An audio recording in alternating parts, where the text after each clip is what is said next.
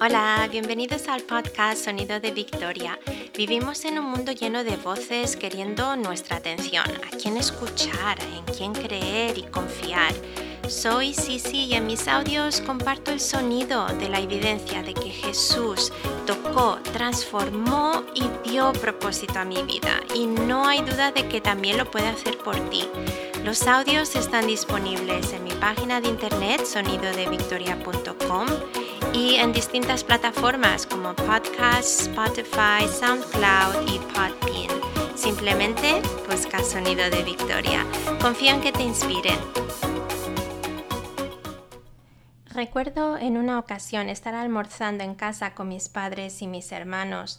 Acababa de regresar de vivir dos años en Francia y mi padre saltó con las siguientes palabras. Deja ya tanta cursilada, que si por favor, que si gracias, ¿qué quieres? ¿La sal? Toma, aquí está. Me quedé un poco congelada. ¿Qué tiene de malo decir por favor y gracias? Después de meditar sobre ello, me di cuenta que se trataba del tema cultural. Los franceses son así, lo dicen todo el tiempo. En comparación con los españoles, podía haber la diferencia. En Estados Unidos, unas palabras que usan todo el tiempo son I love. I love cake, I love sports. Quizá en español diríamos me encantan los pasteles, me encantan los deportes, pero en inglés las palabras I love se usan tan a menudo que uno podría decir que le quita importancia al verbo amar si amas o si te encantan tantas cosas todo el tiempo, ¿serán realmente tan importantes para ti? Estos son simples ejemplos del uso de palabras en distintos idiomas y culturas. Y cuando pensamos en expresiones o tradiciones populares, no importa de qué idioma se trata, todos tienen expresiones que dejan mucho que desear. Siempre me ha llamado la atención la canción de cuna. Duérmete niño, duérmete ya, que viene el coco y te llevará. Duérmete niño, duérmete ya, que viene el coco y te comerá. pues, pues qué mensaje para una canción de cuna. ¿Quieres que el niño se duerma o que se espante? Y sin embargo, esta canción ha pasado de generación en generación en muchos países, aún hasta el día de hoy. ¿Y tú? ¿Puedes pensar en alguna expresión que estés usando que sea similar a este ejemplo? En inglés hay una expresión que se dice a una persona que va a actuar en el escenario. Break a leg, rompe una pierna. ¿Tiene eso sentido para ti? Y sin embargo el ser humano parece repetir palabras sin prestar atención a lo que se dice. Yo también hacía eso, hasta que empecé a leer la Biblia y hasta que empecé a aprender la perspectiva de Dios en el tema de las palabras. En una ocasión, y debe hacer más de 15 años de esto, escuché en la televisión una historia que me hizo parar y pensar en la suma importancia de las palabras que decimos y que creemos. Se trataba de un misionero a una pequeña y pobre aldea remota en África. La aldea estaba a días de camino, de distancia de la aldea vecina, pero no porque hubiera muchos kilómetros de distancia entre ellas, pero porque había un gran río que las separaba y tenían que dar la gran vuelta. El misionero siempre tenía eso en su mente, la realidad de estas dos aldeas, si tan solamente tuvieran los recursos para edificar un puente o quizá obtener unas cuantas barcas. Bueno, el misionero regresó al año siguiente y no podía creer lo que sus ojos estaban viendo. Una gran parte de la aldea estaba caminando sobre el agua del río. sí, caminando en agua enseguida el misionero empezó a hacer preguntas de cómo eso podía ser posible. La respuesta de los aldeanos fue la siguiente. La aldea tiene una sola hoja de la Biblia en la que se lee que Pedro caminó en las aguas. Dios sabía lo que necesitábamos. ¡Wow! ¡Qué poderoso evento! Y cuánta la fe de esas personas que simplemente creyeron la palabra de Dios encontrada en Mateo 14. Si Jesús dijo a Pedro que caminara sobre las aguas, también ellos podrían hacerlo. Cuando se trata de palabras y de su importancia, basta con abrir la primera página de la Biblia, en Génesis 1. El versículo 3 empieza así. Entonces Dios dijo, sea la luz, y fue la luz. El versículo 6 empieza así. Entonces Dios dijo. El versículo 9 empieza así, ya te lo imaginas. Entonces Dios dijo. ¿No te parece fascinante? Se trata del relato de cómo Dios creó al mundo y lo primero que vemos es que Dios habló. Dios usó sus palabras para crear. Esto nos debería dar una gran pista para deducir que las palabras tienen poder para crear y por extensión también para destruir. Basta con mirar la condición de las relaciones humanas y podemos ver esta verdad en acción. Palabras que edifican o palabras que hunden. Y no solamente palabras habladas a otros o por otros. ¿Qué te estás diciendo a ti mismo o a ti misma? Si quieres disfrutar de la vida y ver muchos días felices, refrena tu lengua de hablar el mal y tus labios de decir mentiras. Esas palabras las escribió el discípulo de Jesús, Pedro.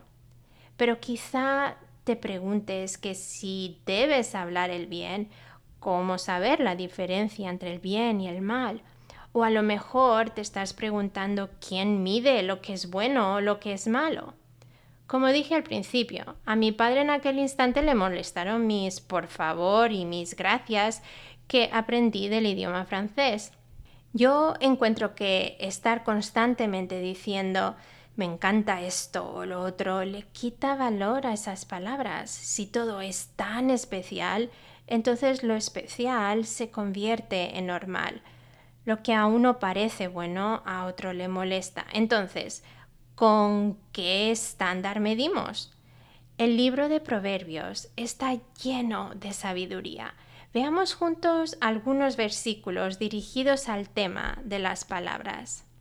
Proverbios 12:18 dice, El charlatán hiere con la lengua como una espada, pero la lengua del sabio brinda alivio. Proverbios 15:4 dice, Las palabras suaves son un árbol de vida. La lengua engañosa destruye el espíritu. Proverbios 18:21 dice, En la lengua hay poder de vida y muerte. Quienes la aman comerán de su fruto. Bastan estos tres versículos para mantenerte ocupado todo el día y meditar en lo que están diciendo. Los tres destacan la lengua, Mira lo que dijo Santiago, uno de los hermanos de Jesús, en Santiago 3. Podemos hacer que un caballo vaya donde queramos si le ponemos un pequeño freno en la boca. También un pequeño timón hace que un enorme barco gire a donde desee el capitán, por fuertes que sean los vientos.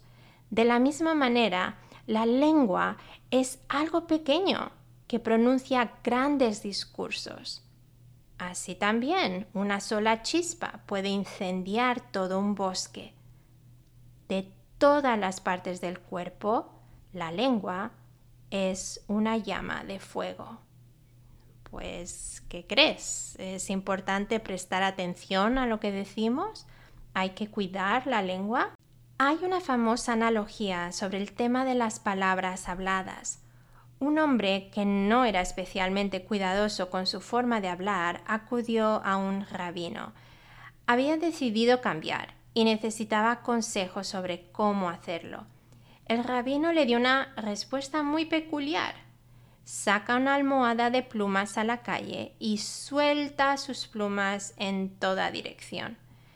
El hombre estaba perplejo, pero su decisión era firme para hacer lo que le aconsejaban y cambiar su vida. Después de hacer lo que le habían dicho, volvió a ver al rabino. ¿Ahora qué debo hacer? le preguntó. Vuelve a la calle y recoge todas las plumas hasta la última. Esa fue la sorprendente respuesta. De nuevo el hombre salió a la calle, empezó a... ¿A, qué?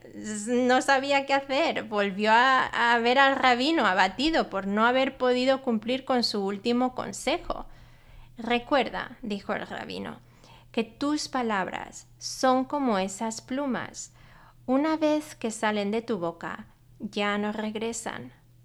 Asegúrate de que las palabras que dejas salir de tu boca son las que no tendrás que recoger.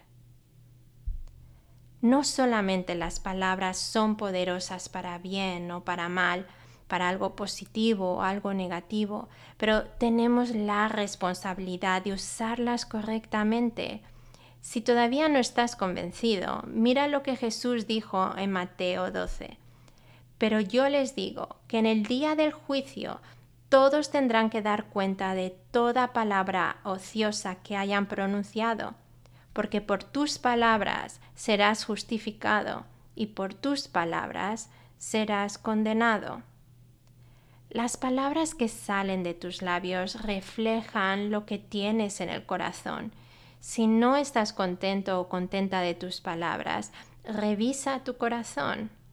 El podcast del mes pasado titulado Entendiendo la conexión te ayudará a comprender el tema mejor. Pero no cabe duda de algo, el único que tiene el compás correcto del bien es Dios. Si quieres que tu lengua escoja vida, si quieres asegurarte de que tus palabras hablan el bien, si quieres que ese órgano tan pequeño del cuerpo sea usado para edificar, ya sea a ti mismo o a ti misma o a otros, te animo a que abras su palabra y permitas que Dios te enseñe. Me gustaría terminar el audio dirigiéndome a aquellas personas que están sufriendo de las palabras habladas por otros. Quizá no tuviste una infancia sana y creciste pensando que nunca serías alguien, que nunca lograrías ser nada en la vida, que soñar es imposible, que tener metas está fuera de tu alcance, que si no has logrado nada todavía nunca lo podrás hacer, es mejor tirar la toalla porque no has tenido éxito en tus relaciones personales. Pero nada podría estar más lejos de la verdad. Esto solamente significa que necesitas a alguien en tu vida, el dador de la vida, Jesús. Y hablando de la conexión de las palabras con el corazón, mira lo que dice Romanos 19, que si confiesas con tu que Jesús es el Señor y si crees en tu corazón que Dios lo levantó de entre los muertos, serás salvo. Esta verdad es el principio de una bella transformación en tu manera de pensar, en tu manera de hablar, en tu manera de creer que con Él todo lo puedes. Aprende sus caminos, cree su palabra. Él estará contigo, te ayudará, te enseñará y sin duda te mostrará los planes buenos que tiene para tu vida. Shalom.